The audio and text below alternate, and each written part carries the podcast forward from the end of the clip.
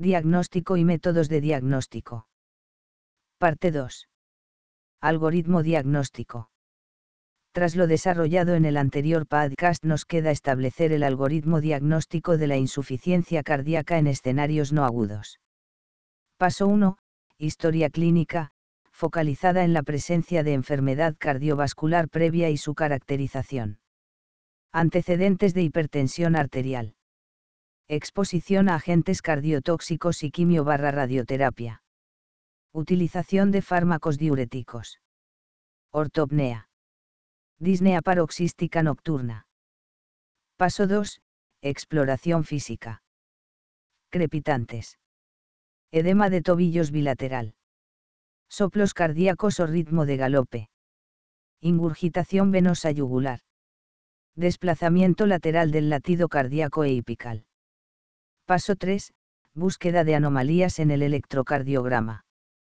Si en estos primeros pasos, uno de ellos o más encuentran anomalías compatibles con insuficiencia cardíaca, se recomienda solicitar determinación de péptidos natriuréticos.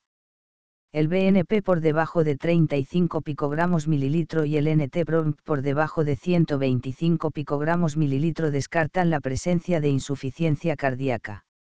En caso de que los péptidos natriuréticos sean iguales o superiores a las cifras comentadas, se recomienda realizar un ecocardiograma, y si la alteración cardíaca confirma la presencia de insuficiencia cardíaca, establecer el tratamiento recomendado lo antes posible.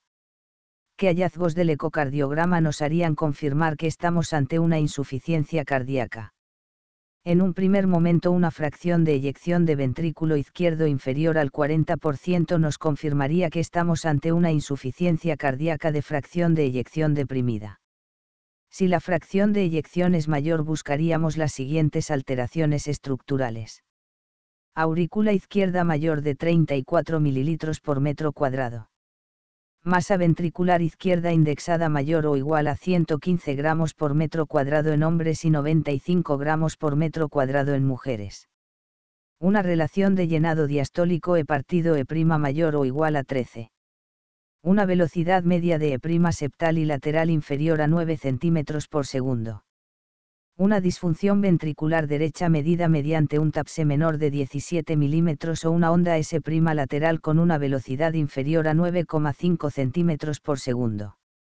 Todos los hallazgos ecocardiográficos se desarrollarán en el podcast correspondiente.